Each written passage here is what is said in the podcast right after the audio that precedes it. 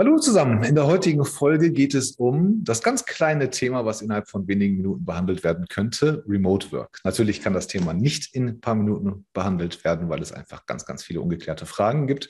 Die wollen wir auch gar nicht klären. Wir wollen einfach mal einen Ausblick geben, wie Remote Work klappen kann, was man vielleicht beachten muss, welche Denkweisen wir vielleicht ähm, verändern müssen und ähm, auch mal neue Denkweisen uns aneignen müssen. Und ich freue mich riesig, dass ich heute die Sue bei uns zu Gast habe. Die meisten LinkedIn-User werden Sue Reiter wahrscheinlich kennen. Sie hat immer sehr gute, sehr emotionale und nachdenkliche Posts zum Thema Remote Work, Flexible und Hybrid Work. Sue ist Marketing Directorin bei AboFleet und arbeitet noch als Content Managerin, aber das kann sie alles gleich selber erzählen. Und dann kann sie auch mal die Leidenschaft erzählen und mitteilen, warum sie so auf Remote steht und was sie glaubt, woran es im Moment scheitert und wie der Weg in eine bessere Zukunft aussehen kann. Herzlich willkommen, Sue. Ich freue mich, dass du da bist.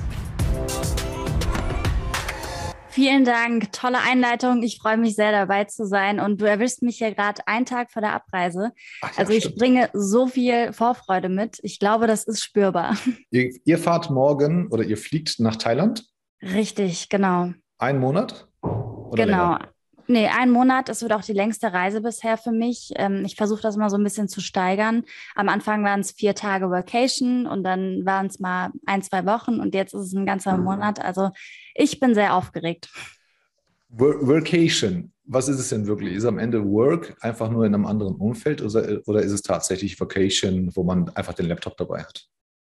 Ja, also Multitasking geht natürlich nicht. Also ich kann ja nicht mich in der äh, Sonne bräunen und dabei an meinem Laptop irgendwie arbeiten. Ich sollte es zumindest nicht. Also ich kann es keinem empfehlen.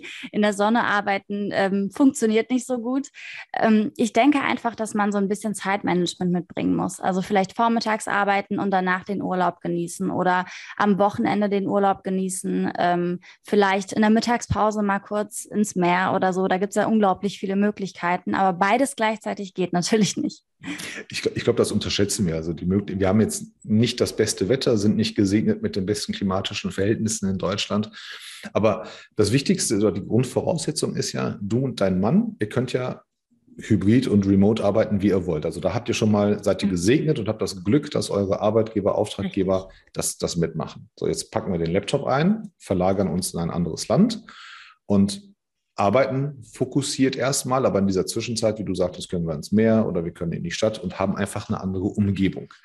Ist mhm. dieser Gedanke ähm, zwischen euch beiden erstmal gewachsen oder, oder hast du das bei der Arbeit festgestellt und gesagt, mein Gott, ich würde das, ich kann das ja eigentlich theoretisch auch von woanders machen. Wie, wie hat das angefangen? Also ich bin eigentlich schon immer gereist. Ich ähm, mag Reisen einfach. Ich mag es in anderen Kulturen zu sein, andere Sprachen zu lernen. Für mich ist das einfach unglaublich interessant, mal was anderes zu sehen. Und ich muss sagen, ich bin auch wirklich ein, ja, eigenartiger Mensch, ich brauche Veränderungen. Also für mich ist es tatsächlich wichtig, ein anderes Umfeld zu haben. Ich könnte, glaube ich, nicht dasselbe in derselben Umgebung machen das ganze Jahr über. Das wird nicht funktionieren. Das heißt, ich brauche diese Abwechslung und ähm, es hat eigentlich im Studium angefangen, dass ich gesagt habe, ich möchte einfach nicht acht bis zehn Stunden in der Bib sitzen mit meinen Jurabüchern und lernen. Also das ist ja der Standard bei uns im Studium. Und ich habe gesagt, ich möchte das einfach nicht. Ich möchte mal was anderes sehen. Dann habe ich eine Zeit lang in der Schweiz eben gelernt. Also ich hatte dann wirklich auch meine Lehrbücher dabei und vielleicht kennst du Jura-Lehrbücher, das sind so Riesenklötze. Also die ja. nimmt man dann auch mit sehr viel Gewicht mit. Und ähm, so hat sich das entwickelt. Also ich habe irgendwann beschlossen, dass ich eigentlich nur noch am Laptop arbeiten möchte. Also alles, was ich lerne, ähm, scanne ich auch ein, mache es über das iPad oder so und habe mir einfach eine Umgebung geschaffen, die ich immer mitnehmen kann. Also wie ein, wie ein Koffer, wo all meine Werkzeuge drin sind, mit denen ich einfach arbeiten kann. Und da ist es egal, ob ich hier bin oder ob ich, keine Ahnung, in Thailand bin. Und für die Prüfungen muss ich natürlich immer zurückkommen. Das ist ja auch das, was mich in Deutschland hält. Ähm, es ist doch nicht alles, alles digitalisiert und automatisiert, aber ich glaube, da wird noch einiges passieren in Zukunft. Glaubst du, dass diese, dieser proaktive, dieses Machen, ne? ich mache das jetzt, ich scanne mir das ein, ich schleppe mir jetzt die Bücher, ähm, ich mache mich jetzt auf den Weg. Ist das wichtig? Weil manchmal habe ich das Gefühl, dass Arbeitnehmer, ähm, ganz, ganz besonders auch, auch, auch im Bereich äh, Jura, ähm, die ganzen Anwälte aus den Kanzleien oder auch Steuerberater, was auch immer, die warten darauf, dass es eine Absolution gibt. Die warten darauf, dass es halt eine, eine Bestätigung oder eine Erlaubnis vom Arbeitgeber gibt, der offensichtlich nicht daran als erstes denkt, wenn er morgens aus dem, aus dem Bett aufsteht. Aber dieses Machen und garantieren, hey, guck mal, ich bin komplett vorbereitet, habe die technischen Voraussetzungen, habe meine Bücher dabei, bin, bin für die Call-ins zu äh, Check-ins zuständig, äh, äh, gewappnet und, und kann tatsächlich auch, ein, auch einen Zeitplan hier einhalten. Macht es das Arbeitgebern schwer, Nein zu sagen? Und hinterher vielleicht auch die, die Diskussion darüber auch viel einfacher und kürzer? Also ich denke, jeder ist äh, selbst verantwortlich dafür, erstmal den ersten Schritt zu machen, mhm. klar. Also klar müssen Arbeitgeber auch so ein, so ein bisschen an das Team denken und natürlich auch gerade im Hinblick auf Gesundheit und Arbeitszeiten und so ein Auge drauf haben. Aber letzten Endes ist es ja meine Verantwortung zu sagen, ich möchte so nicht mehr arbeiten, weil niemand kann in meinen Kopf gucken. Auch ein Arbeitgeber weiß nicht, dass ich mir sehnlichst wünsche, zum Beispiel von woanders aus zu arbeiten. Das heißt, ich muss diese Wünsche äußern und ich muss gucken, wie schaffe ich das? Also wenn ich ein bestimmtes Ziel habe, wie erreiche ich das? Und so bin ich eigentlich immer in meinem Leben vorgegangen. So ein bisschen Learning by Doing, ähm, einfach ein Ziel setzen, etwas ausprobieren wollen und dann schauen, wie ist der Weg dorthin ähm, ja möglich. Und das ist so ein bisschen auch die eigene Verantwortung. Aber wenn eine Person kommt und sagt, ich kann nicht mehr im Büro sein, die Decke fällt mir auf den Kopf. Ich kann einfach nicht mehr hier sein. Ich kann hier nicht äh, produktiv arbeiten dann muss natürlich der Arbeitgeber auch sagen, ich reagiere darauf. Also ich habe auch wirklich, ich bin ja mit vielen Leuten im Gespräch und ich habe immer mal wieder diese Leute, die sagen, ich bete meinen Arbeitgeber seit Monaten an, dass er mir erlaubt, von zu Hause zu arbeiten zum Beispiel. Eine ganz einfache Sache, nicht mal Ausland, sondern nur zu Hause. Ähm, und der erlaubt es mir nicht, obwohl ich mhm. es könnte, obwohl ich digital arbeite. Und da sehe ich ein ganz, ganz großes Problem. Ich merke bei dir, dass du nicht ähm, verbittert bist. Ich merke auch nicht bei dir die Frustration über Deutschland. Ich merke einfach nur, dass diese, dieses Fernweh da ist, dass das andere zieht dich halt an. Ne, also man, man, also ich glaube daran, dass, dass wenn du nach einem Monat zurückkommst, komplett aufgeladen bist, übermotiviert bist und, und, und komplett wieder durchstartest und, und du hast, glaube ich, einen riesen Vorteil. Du hast für dich verstanden, was dir gut tut was halt viele Menschen leider ja. nicht, nicht hören und nicht, nicht sehen wollen. Und äh, du hast für dich einen Weg gefunden, dein Umfeld so zu schaffen, dass kein anderer Nachteil durch dich hat. Und das ist, glaube ich, eine der Grundvoraussetzungen. Also ein Umfeld zu schaffen, wo man die Abwesenheit nicht spürt, ähm, entweder in Performance noch vielleicht in, in, in Kennzahlen oder auch in Euros. Und auf der anderen Seite, es muss ja auch für dich dann klappen. Das heißt, du bist, mhm. du bist ähm, technisch vorbereitet, du bist ähm, in, in, mit, mit, mit Büchern und Artikeln, was auch immer du mitnehmen musst, bist du ausgestattet. Du kannst einfach, du verlegst einfach nur deinen Schreibtisch weiter in mhm. einer Umgebung, aus der du Energie ziehst. Und man, man merkt das, ich glaube, ich glaube, das ist, wenn man das so auf diese Art, wie du das gerade hier uns mitteilst, wenn man das seinem Arbeitgeber mitteilt, ich glaube, dann wird die Argumentation dagegen sehr, sehr schwer. Ich mhm. verstehe bis zu einem gewissen Teil, und da unterstelle ich auch ähm, Angst. Ich verstehe, dass Arbeitgeber einfach Angst haben und sagen, wenn ich das der Sue erlaube, dann kommt morgen die Lisa, dann kommt der Tom, dann kommt der Leon und die mhm. Sophie. Mhm. Was mache ich dann? Ich habe hier ein Büro, ich habe Räumlichkeiten. Ähm, Kunden wollen oder Mandanten wollen vielleicht auch mal ein paar Gesichter live sehen, unabhängig von Pandemie und solchen Sachen. Ähm, wie gehe ich denn damit um? Hast du einen Ratschlag? Und, und Siehst du da überhaupt die, die, die, den, den Pain auf der anderen Seite? Definitiv. Also jede Veränderung tut ja am Anfang weh. Also das kennen wir aus Change-Prozessen, wir kennen das aus so vielen Bereichen, auch vielleicht im Privatleben. Alles, was erstmal so ein bisschen ungewiss ist, ist unheimlich. Also kann ich absolut verstehen. Und letzten Endes ist Remote Work ja auch nur ein Experiment. Also gerade in Deutschland, das gilt nicht für alle Länder, muss man auch sagen. Aber gerade nee, in Deutschland. Einige sind ja auch meilenweit vorne, ohne Probleme.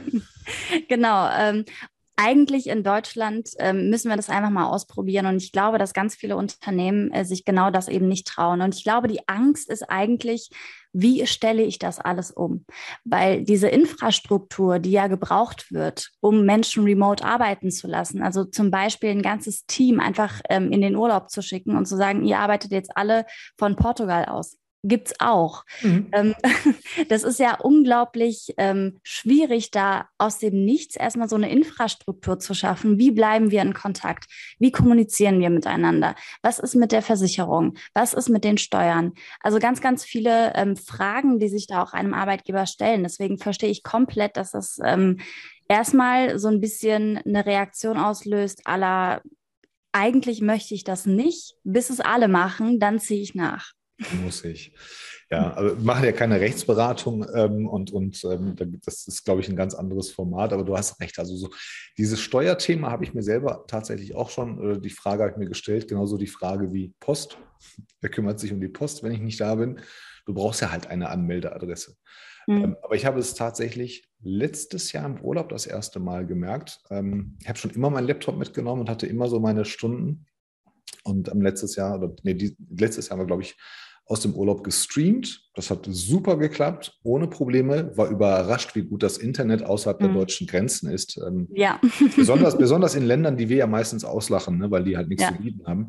Ähm, und die Leute waren, da, da guckt dich auch keiner doof an, ne, weil, weil die das kennen. Die kennen das schon länger, dass irgendwer mit einem Laptop durch die Gegend läuft und sagt, äh, I, I, got a, I got a stream. Ähm, und alle sind auch leise. Da kommt sogar der Kellner etwas leiser hin und stellt dir den Kaffee ganz leise und ja. sagt, Here you are, sir. Have a nice cup. Ja, dann ist alles gut. Also, ähm, und es geht. Und dann stellst du die Frage, hey, warum mache ich das eigentlich nicht länger? Oder warum mache ich das wenigstens nicht mal mhm. den ganzen Sommer?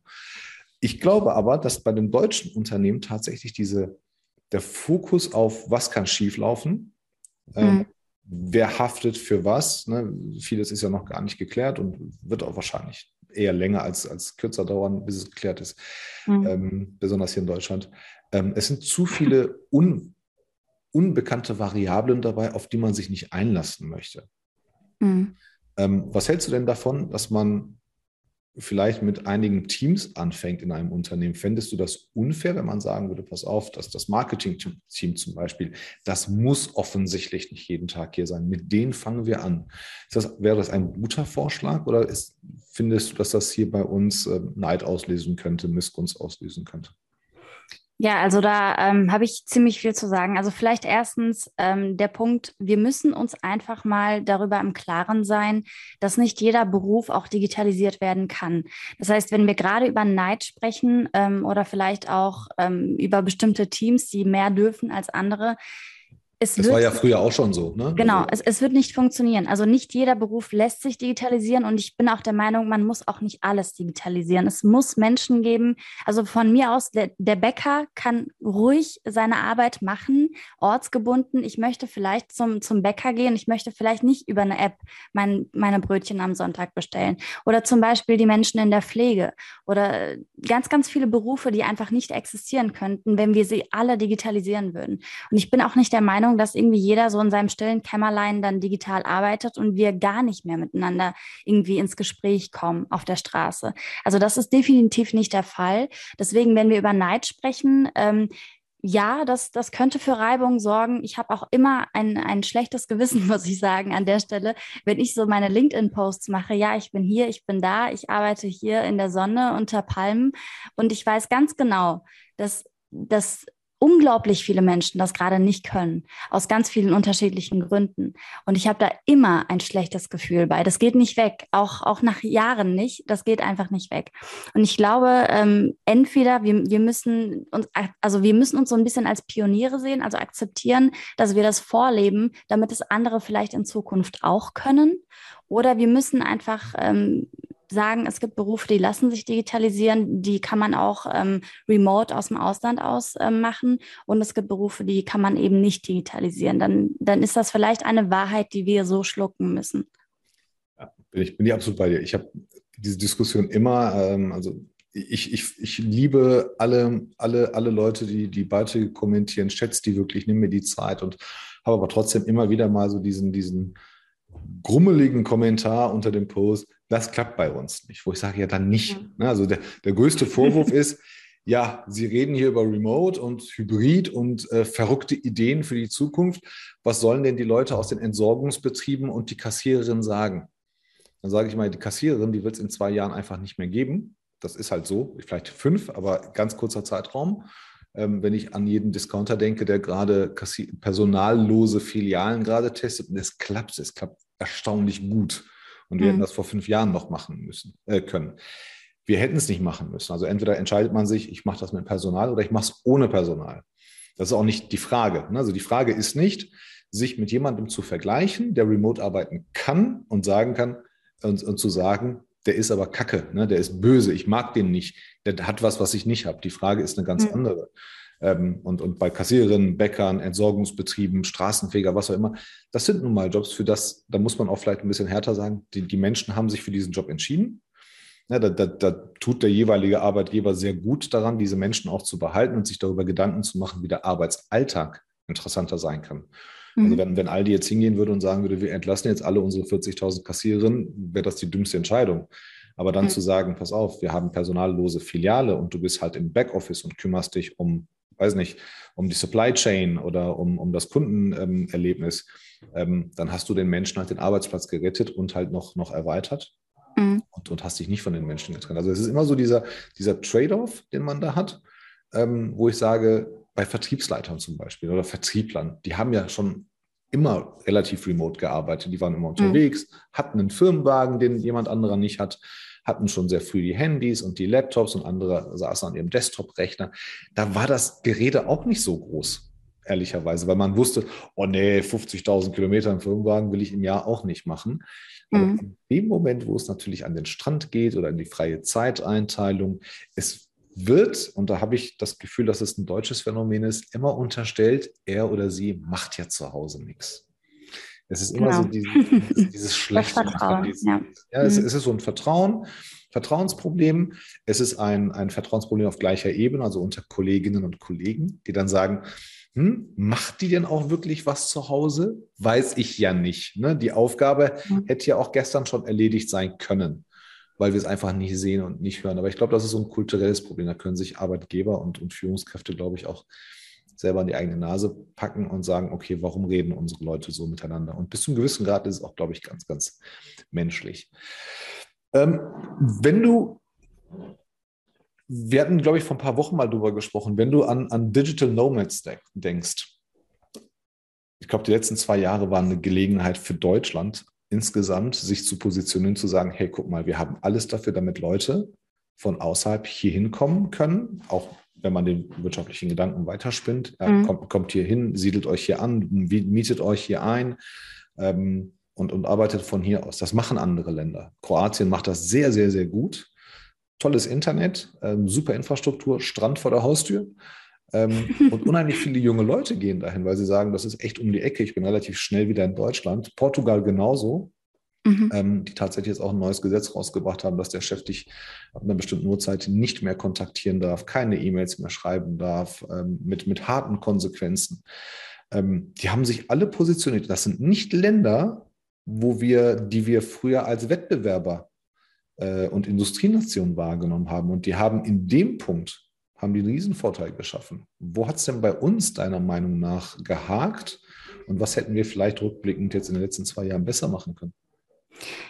Ja, also ich glaube, es gibt. Außer das Wetter, da können wir jetzt nicht. genau, das wollte ich nämlich genau sagen. Also ich glaube, es gibt gewisse Länder, die sind einfach traumhaft schön, muss man auch mal sagen. Die sind warm. Es ist ja. eigentlich das ganze Jahr über, musst du dir mal vorstellen. Also das ganze Jahr über ist es warm, es ist am Meer, es gibt unglaublich gutes, frisches Essen.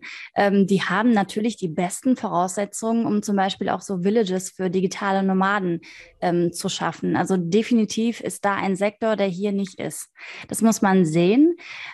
Ähm, auf der anderen Seite, wir haben in Deutschland Coworking Spaces. Wir haben unglaublich ähm, viele Startups, die sich damit beschäftigen. Es gibt auch ähm, Startups, die zum Beispiel selbst in ihrem Unternehmen, in ihrem Bürogebäude ähm, arbeiten wie in einem Coworking Space. Also nicht jeder hat sein Büro, sondern alle arbeiten in einem Großraumbüro oder keine Ahnung. Also die, diese ganzen Elemente, die man in Coworking Spaces findet, die kommen ja auch so ein bisschen nach Deutschland und generell auch in die skandinavischen Länder.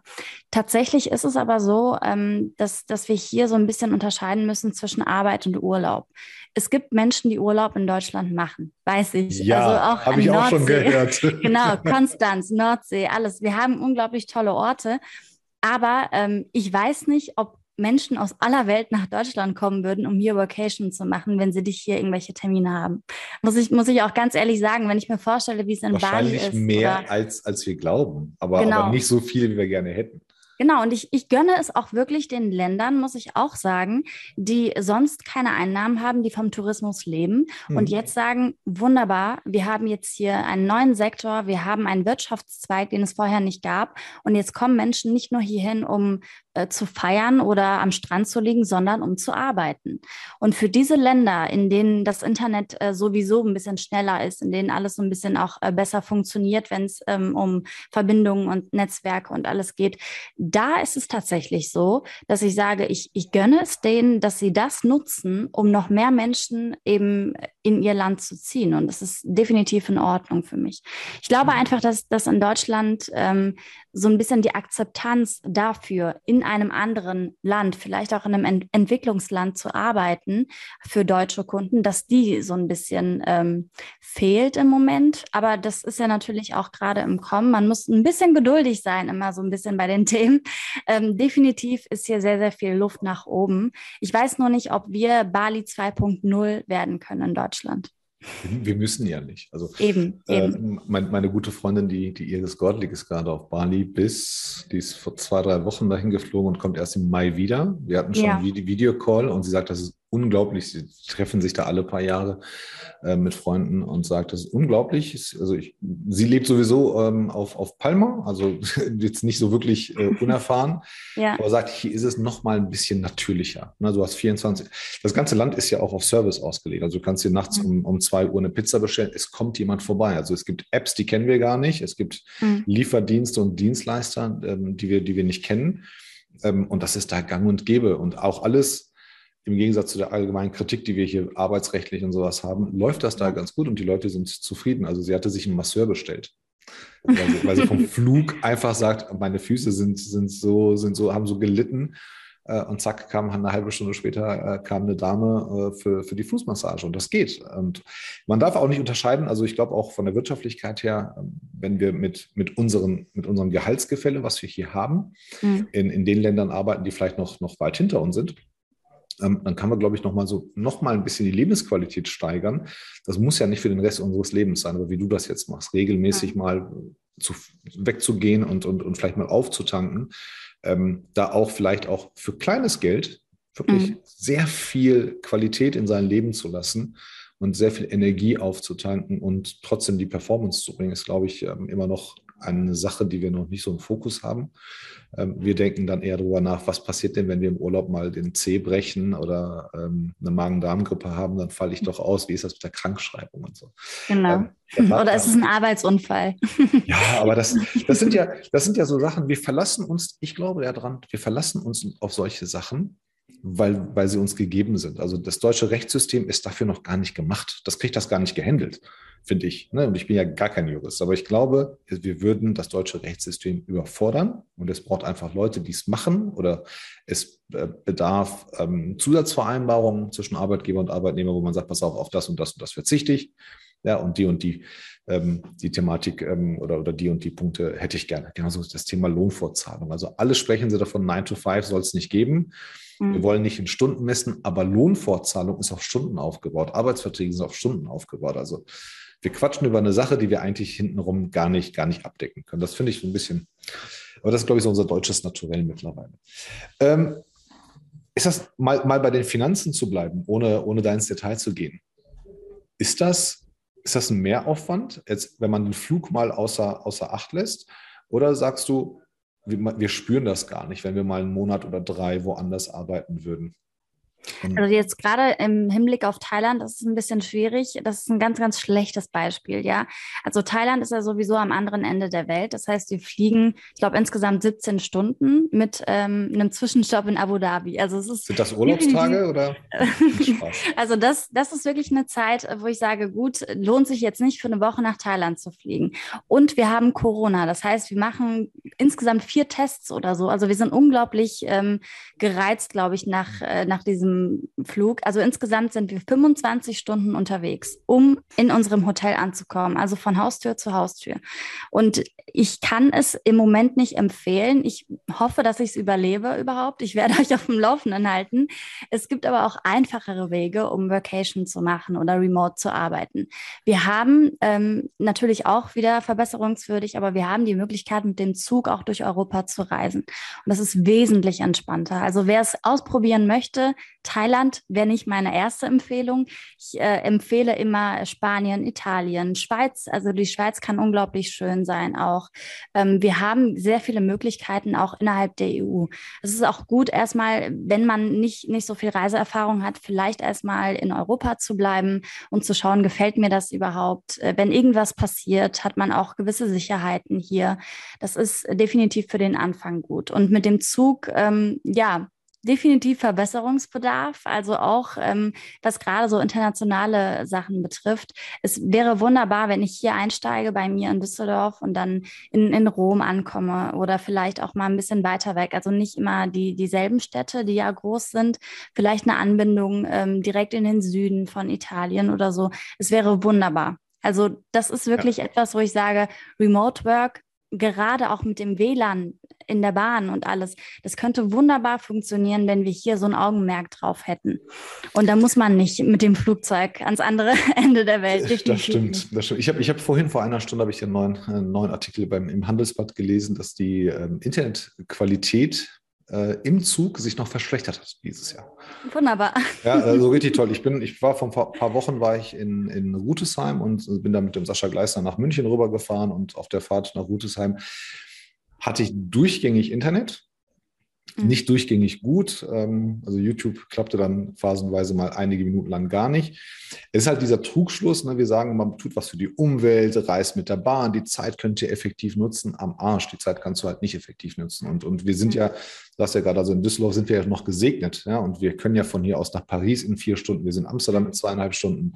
Brüssel sind äh, drei Stunden hier maximal. Also wir haben schon ein paar coole Ecken. Ähm, ich war im Juni, hatte der Andreas Wiener von Reporting Impulse sein gesamtes Team für eine Woche knapp nach Bad Driburg eingeladen, middle of nowhere, mitten im Wald, haben die so ein, so ein, so ein altes Bauernhaus, glaube ich, gemietet, war das. Ähm, alles super. Also du hast echt das Gefühl gehabt, du bist nicht mehr in Deutschland, weil es einfach so weit weg war somit kann man ja anfangen. Ja, wir haben tolle Orte an der Nordsee, wir haben tolle Orte in Süddeutschland, äh, wo man sich eine Hütte mieten kann ähm, mit, mit Freunden und Kolleginnen und Kollegen, wenn man das möchte und, und kann mal so dieses, diesen Abstand. Das ist wie mit den Kindern, wenn wir die in den Kindergarten anlernen.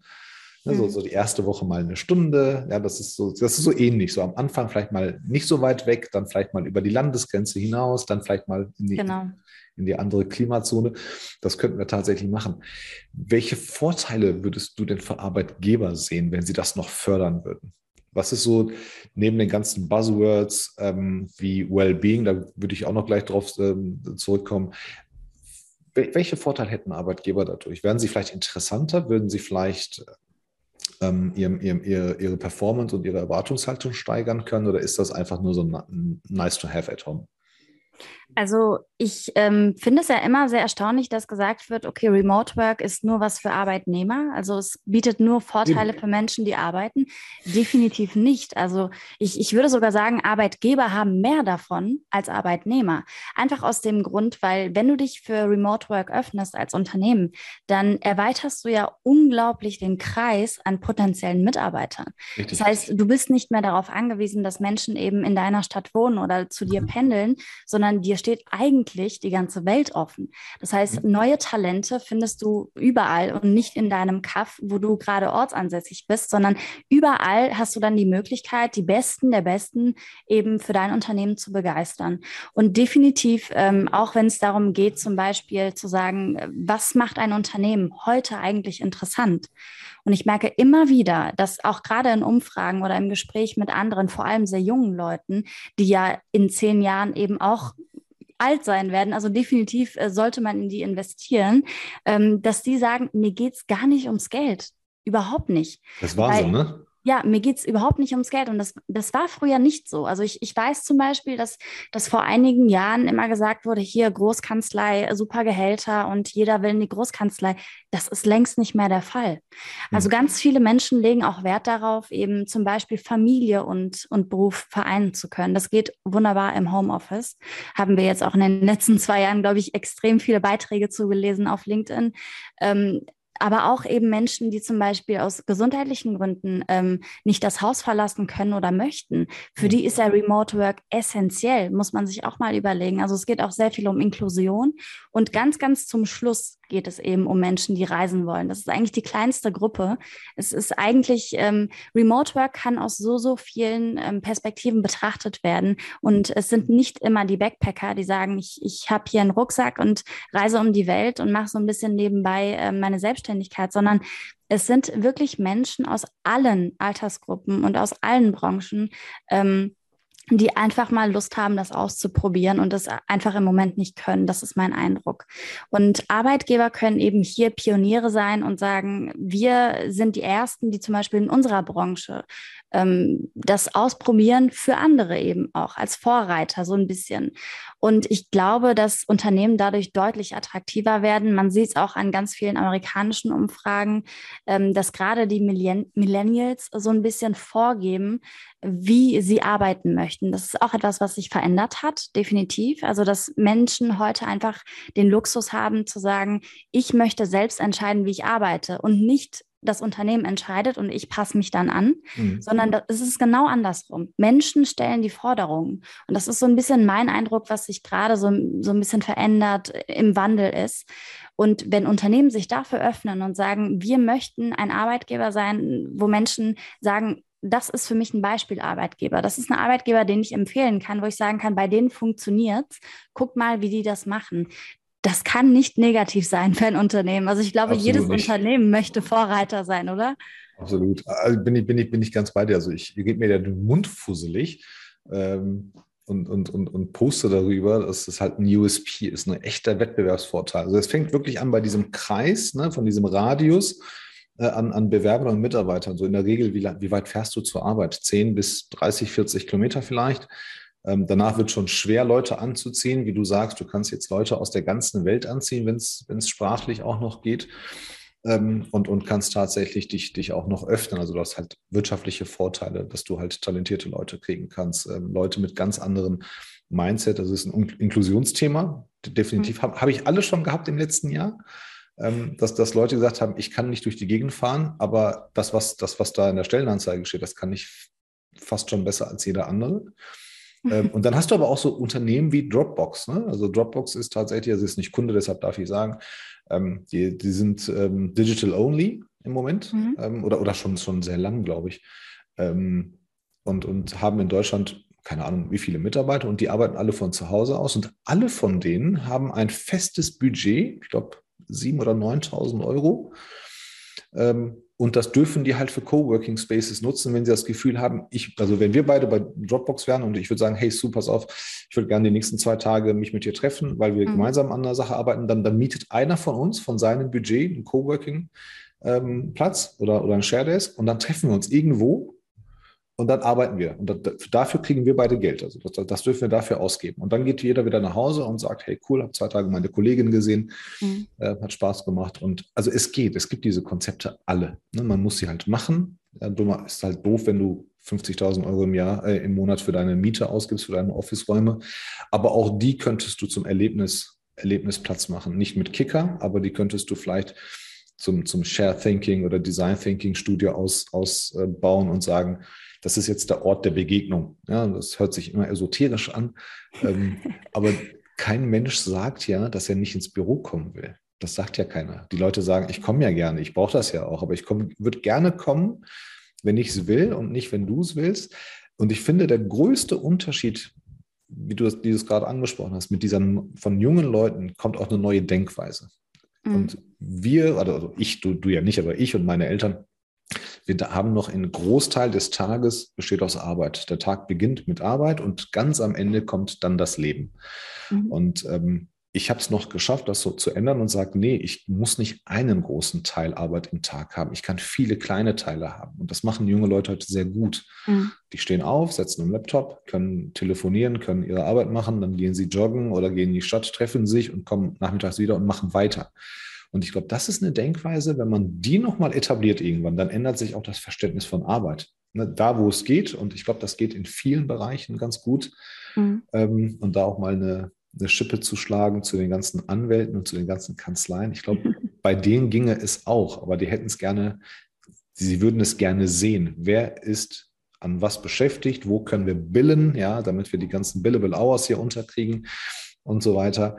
Aber ich glaube, das ist doch eigentlich eine der Zünfte, die mhm. am ehesten äh, für Remote Work doch geeignet sind. Also zumindest, vielleicht nicht im Ausland, aber zumindest äh, äh für, für Homeoffice und sowas. Ich kann mir nicht vorstellen, es gibt nicht so viele Gründe, warum Anwälte in der Kanzlei anwesend sein müssen, wenn es sich nicht um Mandanten, persönliche und vertrauliche Mandantengespräche handelt. Ja, es gibt Siehst du da eine Veränderung bei euch? Also nicht bei euch, ja. aber in, in, in eurer Branche? Ähm, ja, das gibt so eine Diskrepanz zwischen dem, was wirklich gelebt wird und dem, was eben im Gesetz steht. Das ist eigentlich immer der Fall. Also wir haben zum Beispiel ähm, in Deutschland die Verpflichtung, gerade für angestellte Menschen, ähm, dass wir Ruhephasen haben müssen. Die müssen wir einhalten. Das heißt, du bist ja schon eingeschränkt in, in der Art und Weise, wie du arbeiten möchtest. Es kann ja sein, dass du zum Beispiel nachts arbeiten willst oder am Wochenende oder so. Und ähm, oder vielleicht mal drei Tage komplett durcharbeiten willst, um dann eben zwei Tage frei zu haben. Es gibt ja solche Menschen. Und jeder arbeitet anders und deswegen sollte man Menschen auch den Freiraum lassen, so arbeiten zu können, wie sie möchten. Aber da gibt's eben diese Hürden, also die man eben einhalten muss, wo der Arbeitgeber eben ähm, auch sehr, sehr oft gegen Gesetze verstoßen kann. Und ich verstehe da so ein bisschen auch die Angst, dass man sagt, wenn wir den Leuten erlauben, dass sie hier arbeiten, wann sie wollen, wo sie wollen und so weiter, machen wir uns vielleicht strafbar oder sind, sind wir vielleicht äh, das Unternehmen, das einfach ähm, gar nicht mehr legal arbeiten lässt. Mhm. Und deswegen verstehe ich so ein bisschen die Sorge. Ich denke, dass das Problem ist, dass, dass der Gesetzgeber noch nicht erkannt hat, was hier gerade eigentlich passiert und dass die Herausforderungen, die wir heute haben, nicht einfach ein Trend sind oder etwas, was morgen verschwindet, sondern eigentlich morgen, übermorgen zu einem gewissen Teil in gewissen äh, Branchen der Standard sein kann. Und das ist genau das Problem. Also, dass der Gesetzgeber vielleicht sich ein bisschen öffnen muss für diese Menschen. Ähm, ich klammer so ein bisschen die Freelancer aus, weil die arbeiten ja eh immer, wann sie wollen. Also, da sind die äh, Bedingungen sowieso ganz andere. Aber nicht jeder Mensch kann ja auch selbstständig arbeiten. Also, es muss ja natürlich auch Arbeitsverhältnisse geben, die nicht auf Selbstständigkeit beruhen. Deswegen glaube ich einfach, dass wir dort ähm, so ein bisschen auch den Gesetzgeber, ähm, ja, das klingt jetzt sehr böse, aber unter Druck setzen müssen, dass da endlich mal was passiert, ähm, dass wir die rechtlichen Hürden zumindest für die Menschen, die remote arbeiten wollen, nicht für die Allgemeinheit, aber dass wir die rechtliche Möglichkeit schaffen, da eben auf einen Nenner zu kommen. Und zum Beispiel so Unternehmen wie Spotify, die machen es ja vor.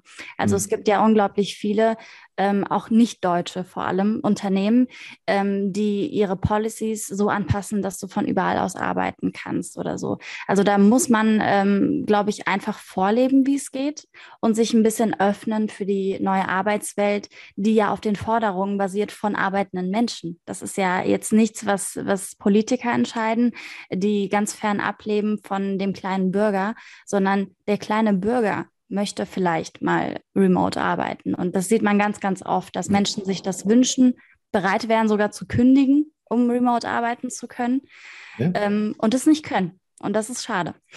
Ja, also ich habe das, hab das tatsächlich schon von vielen Kandidaten für tolle Jobs gehört, dass man gesagt hat, ähm, dann sollen die mir einfach 10.000 weniger zahlen oder 15.000 weniger. Dafür, dafür würde ich es gerne gern hybrid machen oder remote machen.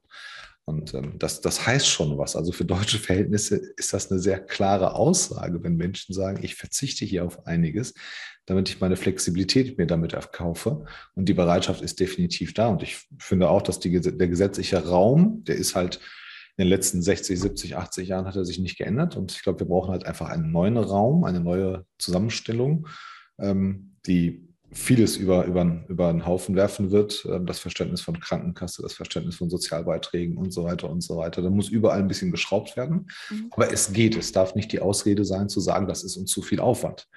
Ähm, weil wir einfach sonst, also ich, ich sehe das, wenn ich das im, im, im volkswirtschaftlichen Kontext sehe, tatsächlich auch, auch auf lange Frist ein, ein Wettbewerbsnachteil für den Standort Deutschland, dass einfach die mhm. Leute sagen werden, ist mir eigentlich Wurst. Ne? Also es gibt ja auch den umgekehrten Fall. Wir können ja hier stehen, liegen, äh, sitzen bleiben und unser Arbeitgeber, wir können uns ja einen Arbeitgeber in Portugal suchen, der dann sagt, ja, ja, bleib ruhig da, wo du bist, ist kein Thema.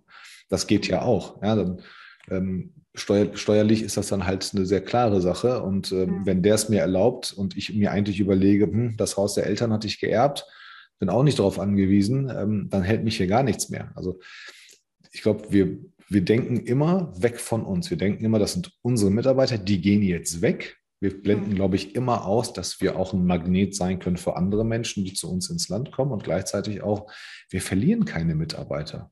Also, wir sehen sie halt nur nicht jeden Tag. Es ist wie mit einer tollen Verwandtschaft. Wir haben uns alle lieb. Ähm, ehrlich, ich muss nicht meine Verwandten alle jeden Tag sehen. Ich freue mich aber, wenn ich sie regelmäßig sehe und auch nicht in ganz äh, langen Abständen, sondern in kürzeren, aber regelmäßigen Abständen und nicht alle auf einmal, finde ich persönlich auch mal ganz gut. Ja, das, ja. Äh, ja. Dann, dann gerade halt, in meiner Kultur. Genau, ja. ne, gerade, gerade mit, mit deinen und meinen Wurzeln ist es, glaube ich, gar nicht mal so schlecht, weil es einfach zu laut und zu voll wird. Aber es geht tatsächlich, ich glaube, die Themen sind echt extrem vielfältig. Was empfiehlst du denn, ähm, auch ganz, ganz allgemein und nur deine persönliche Meinung?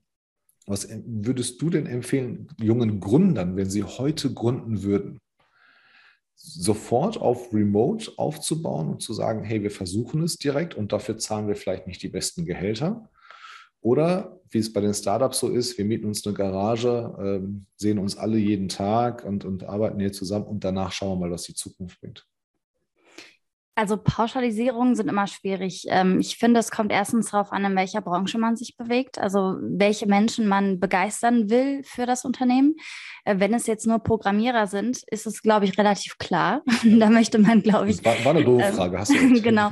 Ähm, ich, ich denke tatsächlich, also wenn ich jetzt ein Experiment wagen würde und ich würde es selbst machen nach meinen subjektiven Maßstäben, würde ich einsteigen mit Remote Only und würde versuchen, den Kontakt äh, mit den Menschen über Zoom und so weiter zu halten, also wirklich die Menschen auch kennenzulernen. Nicht so dieses anonyme, wir schreiben uns einmal die Woche E-Mails und jeder macht sein Ding, weil dann vereinsamt man auch sehr, sehr schnell. Das ist ja auch nicht gewollt.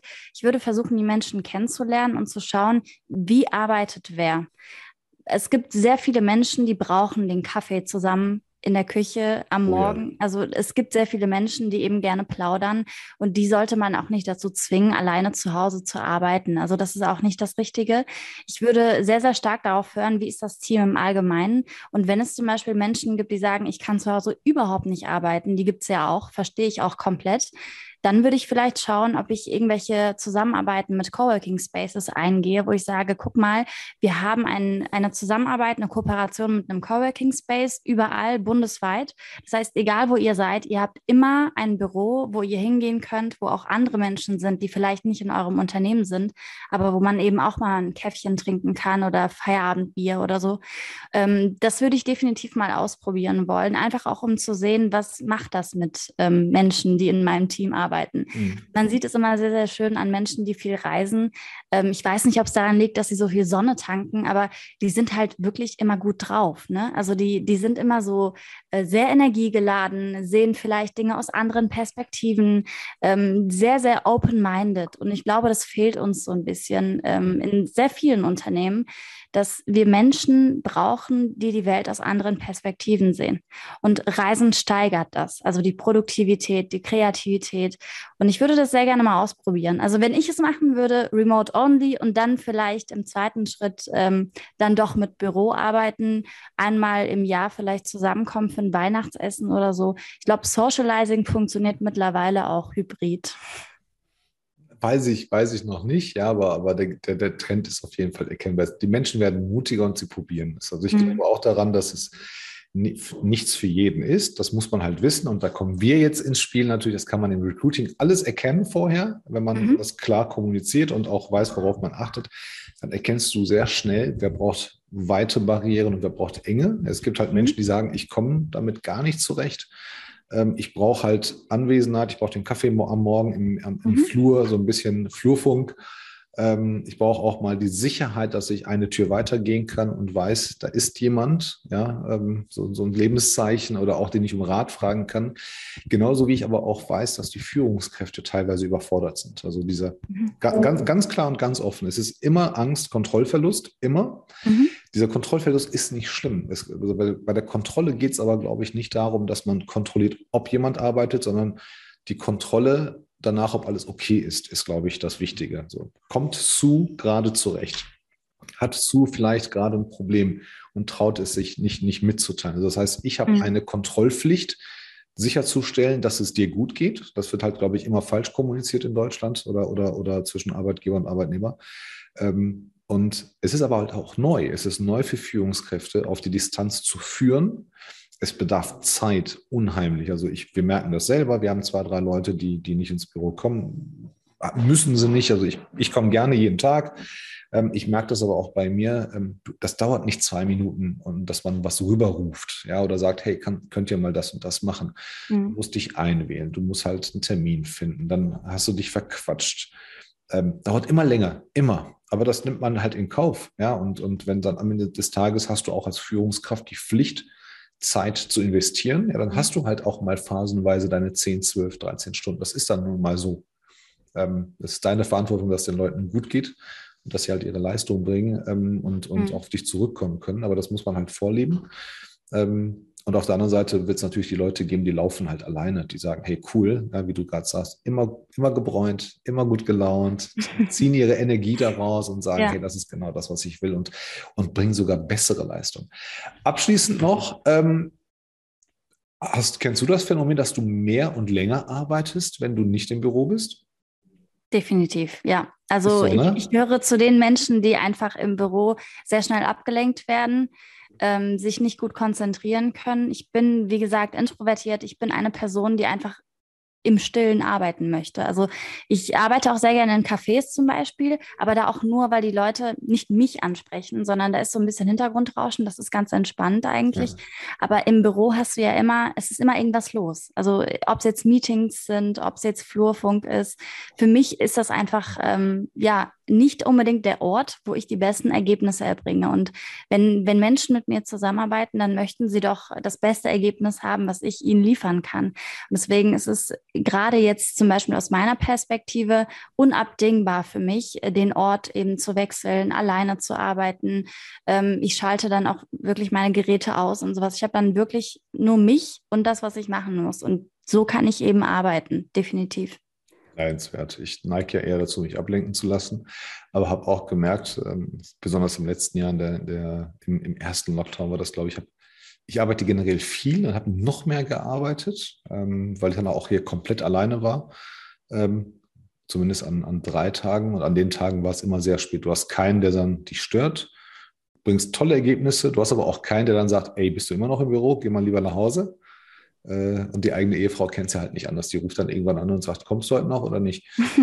das ist dann, das ist ein anderes, anderes Thema. Aber das ist tatsächlich eines der Nachteile. Das ist eines der Nachteile von Gartner und Gallup. Ja, wenn ich es jetzt äußern würde, würden jetzt alle sagen, ha, selber, selber die Studie erhoben, aber Gartner und Gallup haben es tatsächlich gemacht, ähm, dass man bis zu zwei Stunden die Woche mehr arbeitet, wenn man, wenn man im Homeoffice arbeitet, mhm. weil man sich halt denkt, ja komm, die Jogginghose habe ich sowieso an, der Laptop ist auch an, dann schreibe ich noch eine E-Mail und mache das noch und dieses noch. Ähm, es kann tatsächlich ähm, dazu, dazu führen, dass man Überstunden macht, aber man erhebt keinen Einspruch äh, keinen Anspruch auch darauf.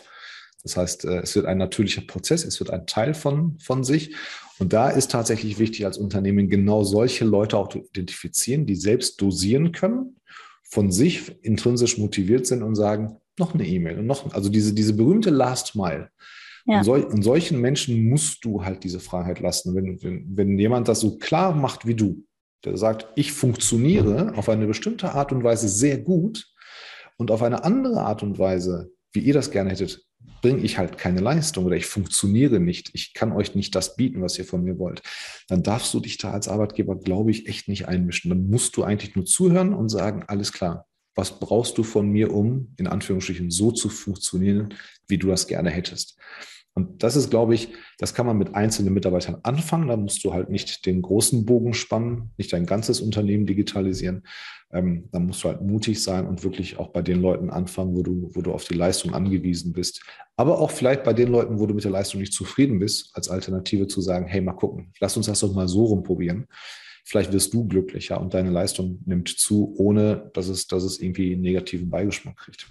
Genau, da gibt es ja unglaublich viele Persönlichkeitstests. Ähm, ich bin jetzt nicht jemand, der sagt, am ersten Tag werden alle auf ihre Persönlichkeit getestet, aber es kann tatsächlich sehr, sehr interessant sein, einfach mal, weil nicht jeder Mensch weiß auch, ähm, wie er gut arbeitet. Also das muss man auch ganz klar sagen. Die wenigsten wissen es. Genau. Nicht jeder kommt zu dir und sagt, ich bin introvertiert oder ich bin extrovertiert. Also die wenigsten beschäftigen sich ja mit der eigenen Psyche. Deswegen glaube ich, dass, äh, dass man das Gespräch auch von Arbeitgeberseite so ein bisschen provozieren kann und sagen kann, guck mal, ich ich stelle jetzt gewisse Fragen oder ich, ähm, ich äh, mache irgendwelche ähm, Tests, ähm, aber im positiven Sinne, also um euch zu helfen, komplett transparent. Ich sage zum Beispiel freiwillig.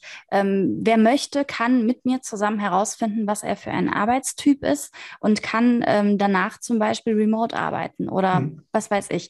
Das kann man ja alles machen. Das ist ja alles ähm, nicht verboten und vielleicht auch im Sinne der Menschen, die eben sagen, ich bin unzufrieden, ich weiß aber nicht warum.